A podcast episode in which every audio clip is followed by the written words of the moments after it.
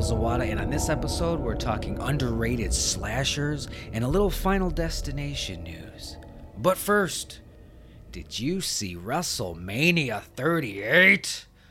What an extravaganza! The granddaddy of them all. No, we don't say that anymore. But did you watch Mania? Two nighter, two night event. And why are we talking about it in Slasherville on our horror podcast? Well, The Undertaker, one of the best, uh, biggest, most prolific horror wrestling characters in existence, was inducted in the Hall of Fame. Well earned uh, in, induction to the Hall of Fame, and it was exactly what you thought it would be. It was his night. He earned it. They're like, who else can we just put on the fucking card? Queen Sharmell? Yeah, yeah, that's fine. Yeah, yeah. We don't want to overshadow Undertaker. And they did, and Vader was also uh, inducted. He did not show up, uh, much to the chagrin of Nikki Bella. So maybe she's still out there looking for him. Maybe she can find him. Uh, Godspeed, Nikki. That was the funniest shit I've heard in a while. If you are not up to speed uh, on that situation, Vader has passed away. He passed away uh, years ago here. And Nikki Bella was talking about how he was inducted into the Hall of Fame and she couldn't wait to meet him and hear his stories and his good speeches. And these guys from this iconic era, they have so much wisdom to pass down, and she couldn't wait to pick his brain. And he did. He did. So, whoops. Whoops. How do you not know that? Even, I, I think, even when they're announced, like, we're going to be inducting Vader, I think they mentioned that they passed away. So I don't know how that one slipped under the radar for Nikki Bella, but that was just a, a little bit embarrassing. So how about that for our, our horror podcast? Fucking Vader shows up. Now we got a story. Now we've got a story. But WrestleMania 38, whew, we're getting up there. We're getting up there, guys. It was in Texas, AT&T Stadium, Jerry World. We going to Jerry's World for a two-night event, and it was it was fun. You know, we, we like our wrestling in Slasherville. You, I have to talk a little Mania. Triple H came out, well, because he's he had his heart issue, his heart incidents, and you know he comes out, welcomes people to WrestleMania, thanks them for being there, thanks them for all their support and then he leaves his boots in the middle of the ring. It's this iconic storytelling thing that, that they like to do, and I love it too. It's like a gunslinger leaving his his six shooters right there in the middle of the road. dude. I don't I don't need these anymore.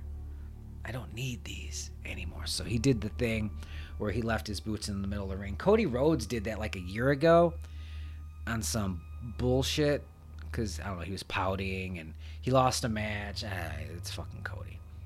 Cody was also at WrestleMania, spoilers, and it was uh, actually it was a pretty good match. It was a pretty good match. Cody Rhodes against Seth freaking Rollins. I think they're mandated to say the freaking every every time. It's Seth freaking Rollins, which is it's a fun little nickname, I guess, little moniker. You, you slip that in. You know who I am? I'm Seth freaking Rollins. Like that's fine.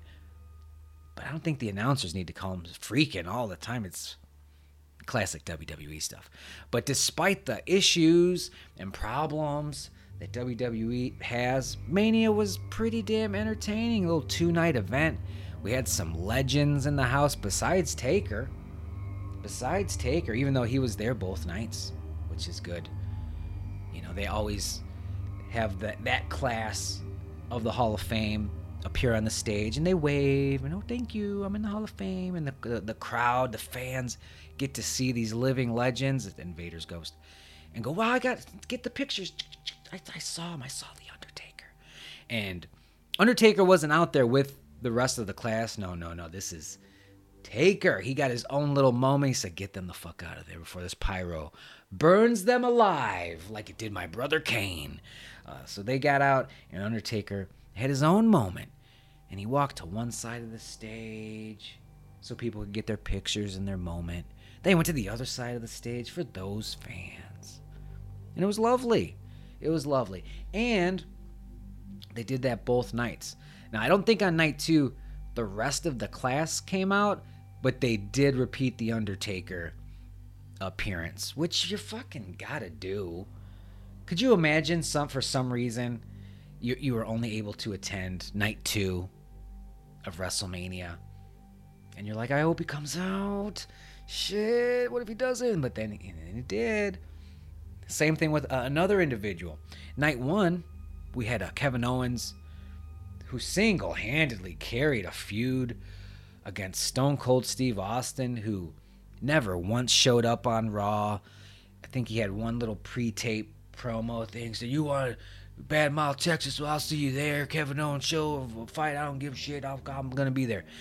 Otherwise, it was week after week after week of Kevin Owens talking shit and building this match up. And fuck, he got a good reward for it. First off, he just re signed recently, so this is also his reward for that. But they had the Kevin Owens show. Stone Cold comes out, and it's exactly what you think. You know, they're just gonna badmouth each other. He's gonna badmouth Texas, and Stone Cold's gonna get pissed. And Kevin says, "I'm also here for a fight, for a match." And Austin said, "We'll get the ref, and we'll we'll fucking fight." And they did. They had a little impromptu match at WrestleMania 38, night one, and it was awesome. He uh, he's old, you know. Stone Cold comes out, you know. He goes to the left side of the stage and to the right side of the stage, and he was moving slower than the Undertaker when he did that fucking spot. He's old. Walked out, see his two knee braces, and when you saw the two knee braces, you knew he's fighting tonight you don't just wear the knee braces for fun. He was going to be in a match. So that was exciting to see. But he was looking old. He's just looking old. You know, he's what, 57? 57, 58 years old? But he has this impromptu match with Kevin Owens. And it was fun. It was a little brawl, fight, stomps a mud hole in him. And it was the first time that I've ever seen him stomp a mud hole in, into somebody's ass that was so slow that the fans counted along with it. I've never seen that. Stomp one, stomp two, stomp three, and you can see him looking up like, oh, that's interesting. Never had that. And then he picked up the pace and really started stomping that mud hole. Took it outside, took it to the crowd, fighting in the, with the fans and the fans. Took a suplex, gave a suplex to Owens on the outside, took a suplex on the outside. That was the scariest part for me. That man's got a bad back and a bad neck, bad knee. Every, from top to bottom, it's bad. He spent some time in the gym the last year. You can see that. Good for him. I'm with you. But goddamn, I was scared for those soup. I was like, why? Why that? The only thing that I didn't get out of this Stone Cold match was a Lou Thesz press. I said, okay. And he didn't do that you know, bounce off the ropes. He does like a little fuck you middle finger shimmy, and then he drops like the elbow onto your face. He didn't do that either. Um, but we got the mud hole, got some middle fingers, and we got the stunner. Oh, Kevin Owens must have been on cloud nine, getting to work a match with Stone Cold Steve Austin. You're gonna sell for Steve. You're gonna bump for Steve tonight, and he did. Kevin Owens worked his ass off, took care of Steve, and it was it was awesome. The crowd fucking loved it. I loved it. My boys loved it. And it was it, it was a good time. Afterwards, you know, do, doing the beer. Got to do the beer. Launching these Broken Skull IPA and the Broken Skull uh, Pale Ale. So he's like, "Fuck yeah, we're getting this marketing in." And he puts the can right in the in the corner of the ring. He's like, "All right, frame that up real good." And the cameraman did a good job of uh, making sure to get that. And I love it. Like when I was doing my pitch for Scary Ghostbusters, get that fucking. I almost said broken skull vodka. You, you get that crystal skull vodka in there to keep Aykroyd happy. If you're gonna have Steve Austin, get his fucking beer out there. Uh, he, I mean, the man has a, a spot that includes beer. Use his beer, and so so that was pretty cool. Love that. And uh, yeah, but he was gonna come out on night two as well. Like I said, could you imagine? Only going to night two and you're like, I fucking missed the Steve Austin. It's in Texas. I'm from Texas and I had a thing to do and I'm only here for night two and I missed him. No. If shit. If you could have picked one night, would it have been night two? So see the the thing is both nights were pretty pretty good, pretty entertaining, but for, you know, for different reasons. Really, because the Stone Cold part in night 2 happens at the tail end of Pat McAfee and Austin Theory which included Vince McMahon himself coming ringside to, to represent his boy Austin Theory, who's like his little lackey. So he's ringside the whole time while Austin Theory and Pat McAfee put on a pretty damn good match. Uh, it seemed none of my friends watched NXT or knew what Pat McAfee was capable of because I was like, yeah, he can jump to the top rope, he can do all these things. Like if you've seen his NXT shit, it's he's an impressive athlete. And he basically did the same spots, but on the biggest stage of them all. And I knew it was coming. I was like, oh God, Austin Theory's propped up at the top. Pat's gonna do it. He's gonna do the jumping thing to the top, and he's gonna suplex him. And I'm so nervous because what you don't want to fuck that up. Not on the biggest stage. Fucking foot slips. You got a wet rope. Maybe Austin Theory, you know, wipes his arm accidentally on the top rope. Now he slips and falls. Like there's so many things that could go wrong. Oh, you want to see horror podcasts? You want to talk about scary? That just thinking about that gives me shivers. Ooh, but he nailed it. Pat McAfee nailed it. His music was uh, Seven Nation Army, so like people pop for that. He's super over. Beats Austin Theory and then kind of challenges McMahon. Says, "I'm not. I'm, I'm still here for a fight. You were talking some shit, old man. You want to go?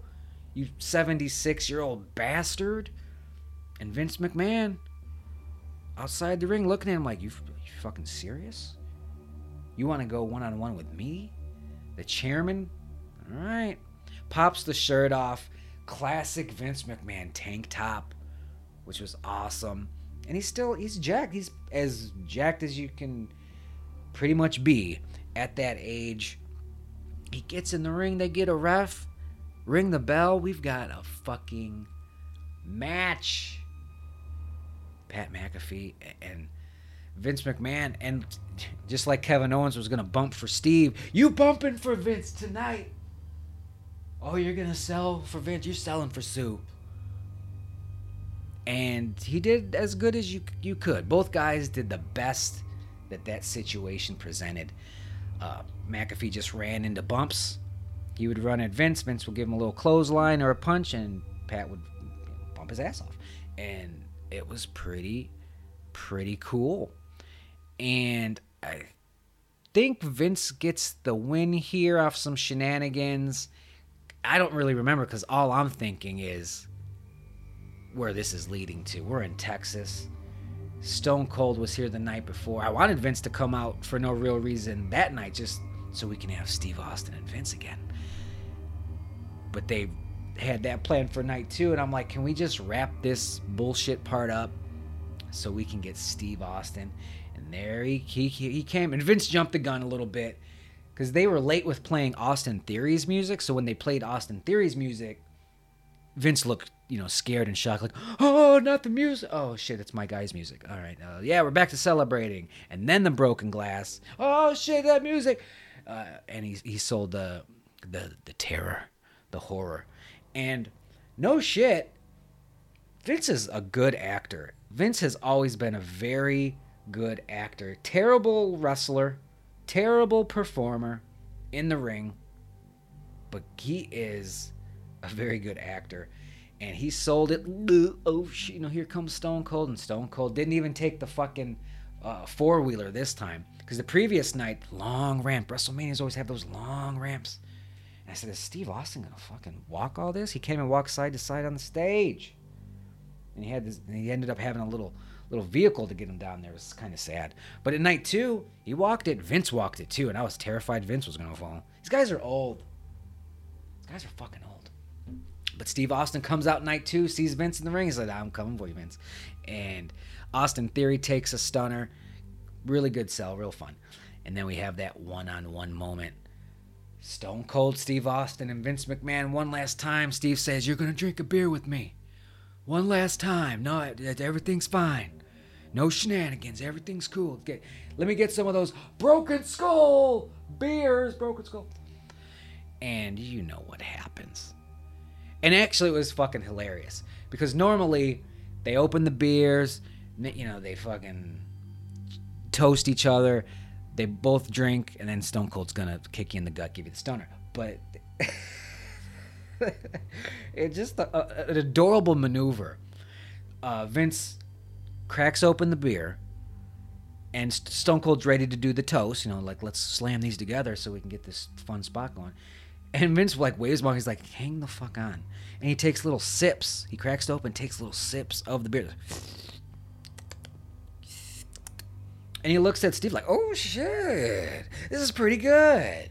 Steve, your beer is pretty good. Like he want he actually wanted to taste it before they did their silly thing because you're really not going to be tasting it too much in that situation. You're performing a spot. And he's like, oh shit, Steve, this is pretty good. And that's a commercial right there. Let me crack this open, have a couple sips, look at the guy whose beer it is, and go, God damn, your beer's very good. I thought it was just kind of cute. And then, of course, they toast. Steve kicks him in the gut for setting him up for the stunner. And of course, we get a classic Vince McMahon can't take a stunner to save his life moment. He couldn't even get set up for the stunner. Normally, he kind of shits the bed during the taking of the move, but he couldn't even get set up for it. He's stumbling backwards. He's bouncing off the ropes. Austin's trying to straighten him up, and he he's counteracting the help. It's, it was a nightmare. Barely gets the stunner off. Vince folds up. Was terrified for his quads again. I was like, oh shit, you're too old for this. Uh, Steve laughs it off. You have no other choice but to laugh it off in that moment. Um, gets the beer, more celebration, and you can see him say uh, at one point he's on the turnbuckle celebrating. He's like, "Motherfucker," you know, just like what what can you do at that point? What what do you do? What do you say? You roll past it, you laugh it off, you say, "Oh, motherfucker, damn it, Vince." Um, but honestly, I wouldn't have had it any other way. Any other way. Vince has to fuck that up, so I'll take it what else happened at WrestleMania before we get to the true horror this week. And we've got some scary stuff. What uh, Charlotte's titty kept popping out, and I was mostly focused. I mean, that happens, and I was mostly focused on how they were trying to censor it. Like they would go cut to black and do all these things. It's like, no, no, no. We paid for this. You don't get to go to black. If you want to cut to a wide shot, if you want to cut to the announcers, Godspeed. But don't you cut to black. This isn't. We're not on TV. Get the fuck out of here with that. So I was annoyed by that. You know. And yeah, just wardrobe malfunctions happen. It's it's usually the ladies. We never, we almost never see a dong. Almost never. And it's not like I want to see it. Kind of do just because we never fucking see it. Like the wieners, it's such a wild creature how it's not escaping its habitat, its cage on a nightly basis, it always fucking baffles me. Especially some of the outfits these fellas wear, of course. So, but yeah, you know, got, got, got a little titty at WrestleMania. We also had uh, Johnny Knoxville against Sami Zayn. We had the Jackass match. I don't think it was called the Jackass match, but it was the Jackass match. And that was one of the most entertaining DDT Pro fucking things I've ever seen in my life.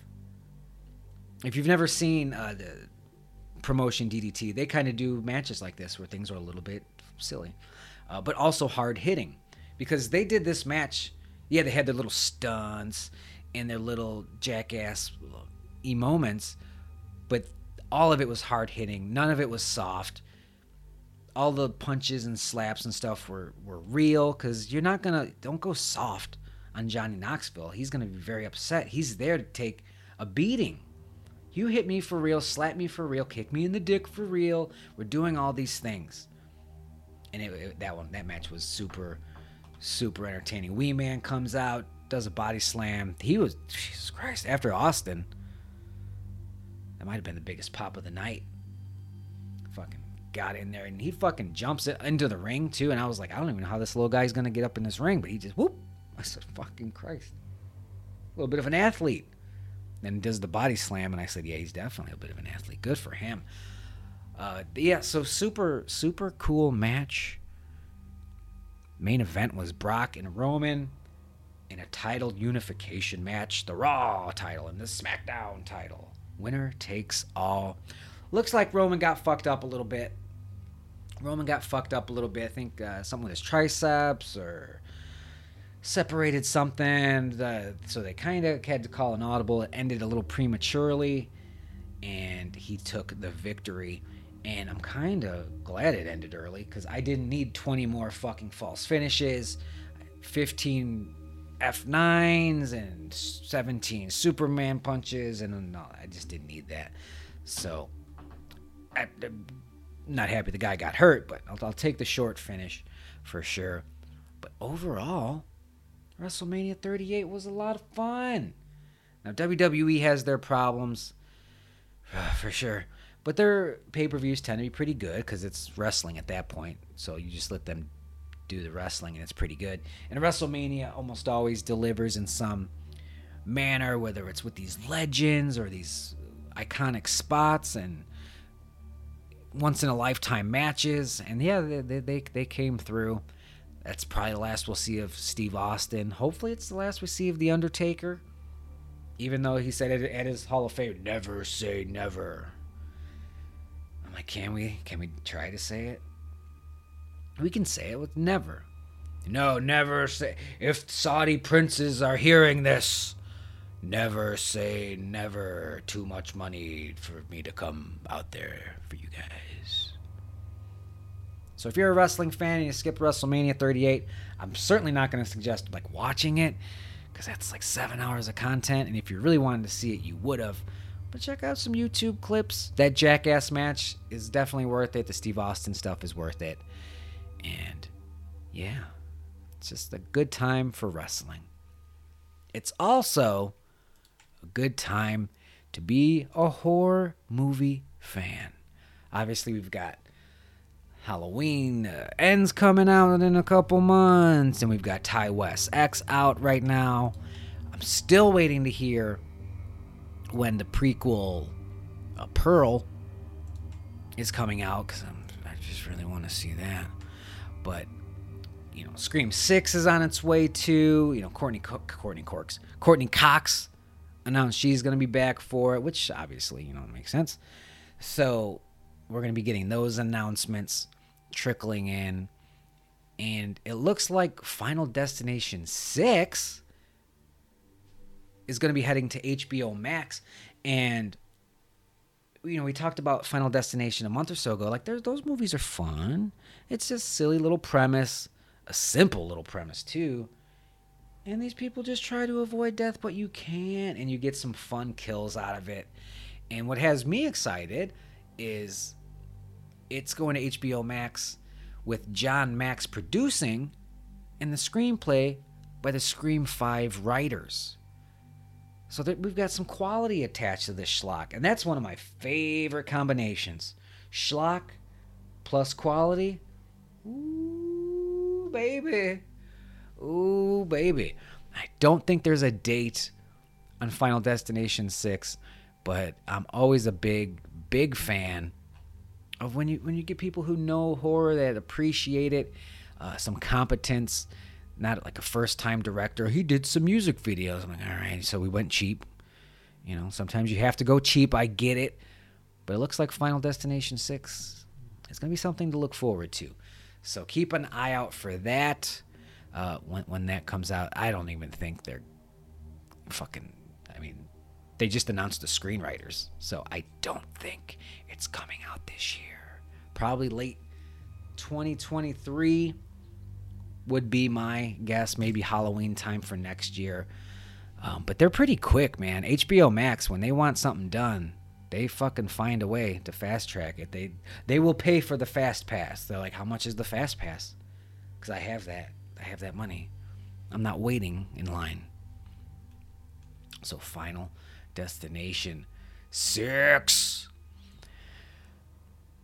I saw something on Reddit, and I hate to just regurgitate Reddit shit, but it made me laugh so much. And I want to know your take on this. So, this was a post by local lanky lad, and he just had a question for the horror community. And the question was this Why does Michael Myers eat dogs? Why does Michael Myers eat dogs? Local lanky lad, you are asking the, the good questions here. Uh, the first response by uh, the uh, the one Son Goku uh, said protein. Said he needs some protein, and look, I'm all about that protein, that sweet pea, but I don't I don't know if that's necessarily the the case. Our Frankie said not enough meat on cats, so he went uh, to to the dogs, and I just want to know what you think. Is this a pure hunger. Like the man's just fucking got to eat. I always kind of looked at it as a twofer. One, yeah, I'm a little bit hungry. And two, shut this dog up. Gotta take care of these dogs. They're gonna alert the owners, the authorities. You gotta get you gotta get them quiet. And as long as you're there, hmm, not too bad, not too bad. I've never had dog, don't know how it tastes, but I'm sure in that moment, Michael appreciates it. Uh, Chunk Rock Bassist said, LOL, no offense, but you know he's insane, right? So he's just eating the dog out of insanity. Maybe, maybe. So let me know what your thoughts are as far as why is he going after these dogs? And I've asked that question before. Jim and I have uh, talked about it because it's always it's always a little bit weird to me. He never steals actual food. He'll steal a weapon, he'll steal a mask, uh, you know, he'll rob a fucking pharmacy, but he won't take a hot pocket or some deviled eggs. Even when in Halloween Kills, when he's stabbing that guy in the back again and again, ooh, another knife again, ooh, another knife again. I would have loved if he opened up the fridge, like, all right, I'm out of knives all right, what's in this fucking fridge? I guess. Oh, ooh, turkey. Mm, very good. That would that would have been great because they kind of show him patching his wounds. Show the band fucking throwing a, a hungry jack in the microwave, going, "Whew, I'm having a hell of a night. I'm gonna need some energy." Oh, hang on here. Cyberpunk IQ 84 says the real answer is he didn't eat the dog. It's just Loomis talking out of his ass. Michael just spent the last 15 years eating regular meals at the facility, so unless they've been feeding him dog, I don't think he's got the taste for it. Also, the time between his escape and the end of the movie is about 24 hours. People fast for that long with no problem. He was definitely not hungry enough to eat a dog. I can accept that he killed the dog, since we've already seen that he has done that, but eat? Not likely. He probably killed the dog, and some rats started eating the corpse and scrambled when Loomis and Sheriff Brackett got there. So, oh, interesting. So, ooh, he's saying he just did the kill, and rats, which are always taking the heat. Rats started the plague. No, they didn't. Educate yourself. Always blaming the rats, but the rats got to him. Okay, I, I, I like the logic behind the theory. And then he even puts the excerpt uh, from the movie script where we all all we get is Loomis guessing that Michael ate the dog. So here we go. Loomis says, "What is it?" Brackett says, "A dog, still warm." He got hungry. Come on, a skunk could have killed it. Could have. A man wouldn't do that. He isn't a man. Is that's not in the movie? A skunk could have killed it. Thank you. Cyberpunk IQ84 for this little excerpt from the, the script because I've read the script, but I don't remember this line. Uh, Come on, Loomis. A skunk could have killed it. What the fuck? What kind of dog was it? I remember it being like an average sized dog. It wasn't a poodle or anything. At least my memory. Once again, if I'm wrong, anchor.fm slash revolt pod. Let me know. Your theories on that. But yeah, I think he's taking chunks out of them because then they even do it again. And this was, uh, but they, they, they do it again in Halloween 2018 Halloween Kills. They do it in one of the new ones. He's eating dog again because they remembered that from the first movie. So they're like, he's just fucking eating dogs. He likes dogs. So yeah, let me know what you think on that. Now, let's take a look at 10 nearly forgotten slasher villains from horror movies. And this is a list. Who the fuck's beep beeping? This is this is a list uh, from my good friends at ScreenRant.com. Just the the highest of quality there. So let's take a look at 10 nearly forgotten slashers.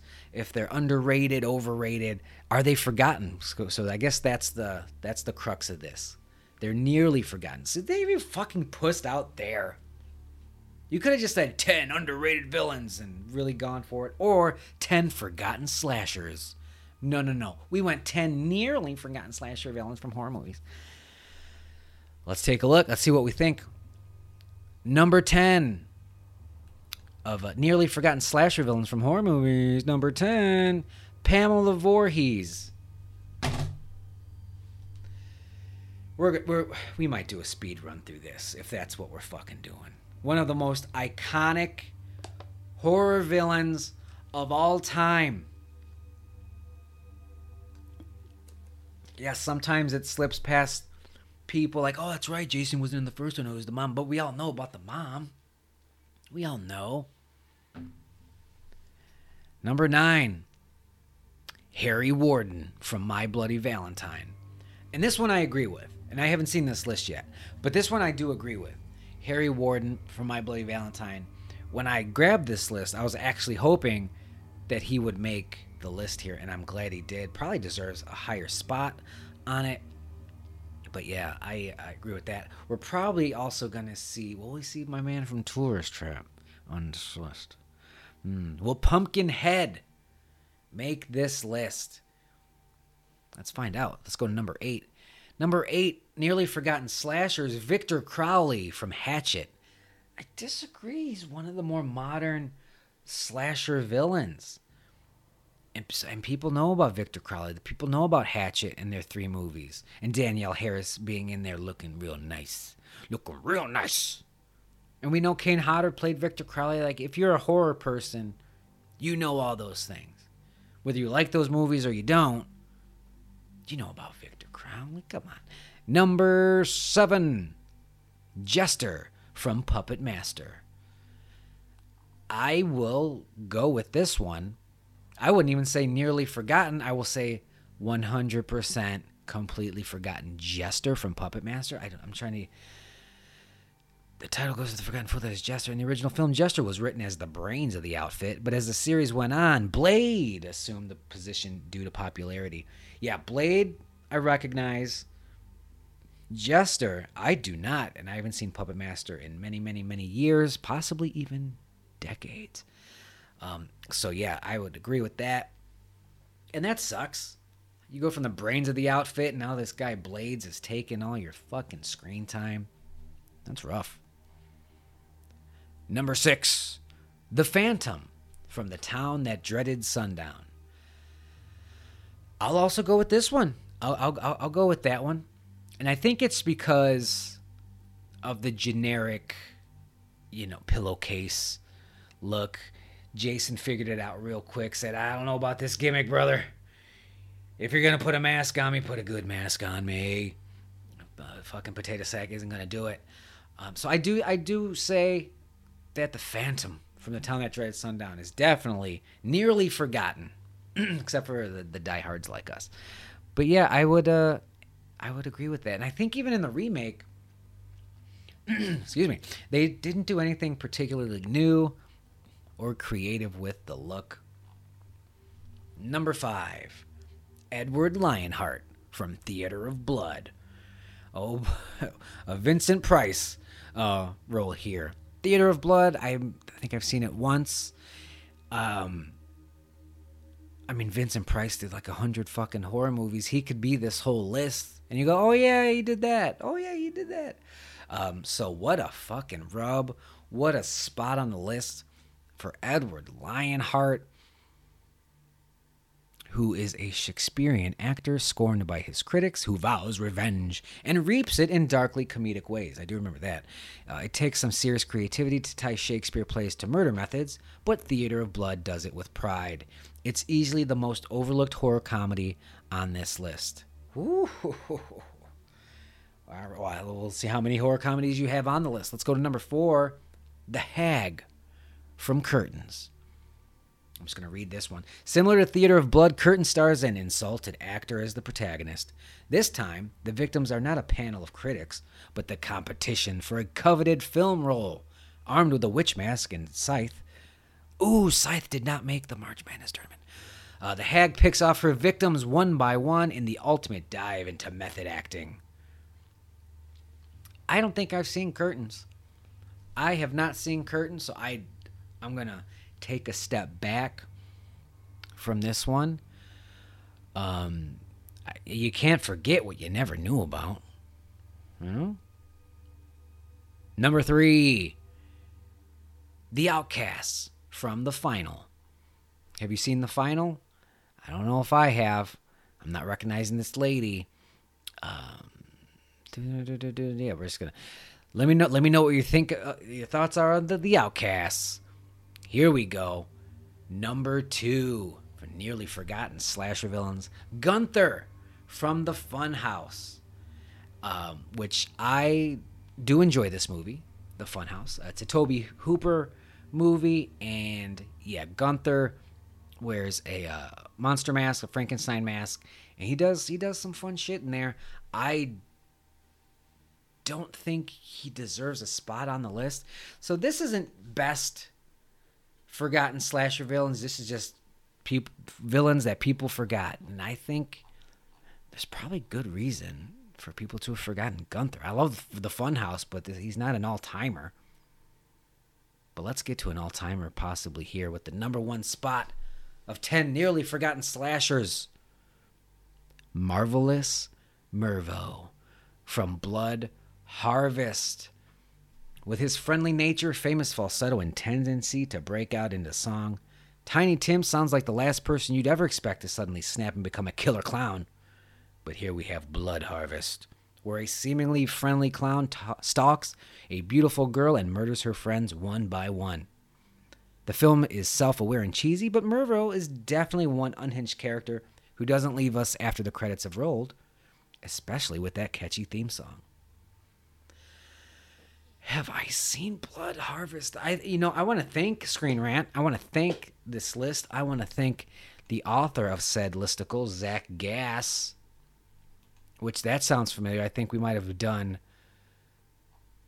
something that you've done before, but but um there's some movies here that I'm not terribly familiar with, and I love that. So I want to let's here, here's some homework, guys. We've got homework for next week we are going to talk Puppet Master. Just learn a little bit. Let's get a refresher course. We're going to talk. I don't want to watch Theater of Blood. We're going to talk Curtains. If you can get your hands on Curtains, it looks like a somewhat modern movie in the last, you know, 5 to 10 years, so hopefully it's on one of these streamings. And we're going to talk blood harvest. So let's try to, to get our hands on these DVDs, these streaming passwords, and, and give them a watch. Blood Harvest looks fun according to that art, curtains, and Puppet Master. Because, you know, sometimes you just got to watch Puppet Masters. Nothing wrong with that. Nothing wrong with that. Um, why does Michael Myers eat dogs? Fuck? The fuck? All right, let's plug it up. Let's plug it up here. Actually, but before we plug it up, small announcement. April, this month of April, will be the last month of the Slasherville podcast. We're officially hanging them up. We are leaving our boots in the middle of the ring like Triple H. We're leaving our machetes in the middle of the campgrounds there. Jim got a head start on it a couple months ago, but after 10 plus years, it is time. Uh, we almost called it, you know, when Jim left, but people were like, I guess that's the end of the podcast. So I kept doing it solo out of spite. Because that's what I do. Um, but my vocal cords are so tired. Mr. Stark, I don't feel so good. I got these old bones. Uh, hard to do a one man podcast, and it's taking me from my writing and stuff. And guys, I love you to death, but I just can't have that. Uh, so we're gonna finish out April, and we're gonna finish it strong, starting with this homework. Three more episodes after this one here, and I'm sure Jim will be uh, available for the last episode. Hopefully, I can get him on board. I know where you live. I know where you live. So, three episodes after this.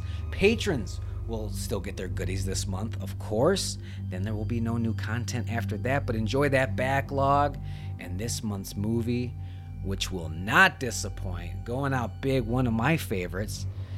If you had three guesses, you'll probably get it right. Either we've done it, what haven't we done? Um, so, yeah, we're going to finish strong here in April, and then that's going to be it. And you guys will have to find some other podcast buddies. Or maybe you're relieved. You're like, oh, fucking thank Christ. One less podcast. I'm in too deep. I have to listen every week. Well, we're, we are setting you free. And yeah, so three more episodes left. Um, 10 plus years. God damn, it hurts. I want to keep that streak going. We never missed a week. Never missed a week. We're episodes late from time to time, of course, but we never missed that week. That's that's a fucking run. That's a stretch. Fucking podcast trailblazers over here that not many people listen to. Um, so yeah, watch those movies for homework next week. And these final three episodes are going to be hopefully some bangers. Some bangers. And actual plugs here. Follow us at. Follow me at Dale Zawada. Instagram, YouTube, Twitter. Follow Jim at James Jr. Music. Otherwise, that will do it for this episode. Thank you so much for listening. You know we love you. We're going to miss you. I'm Jester.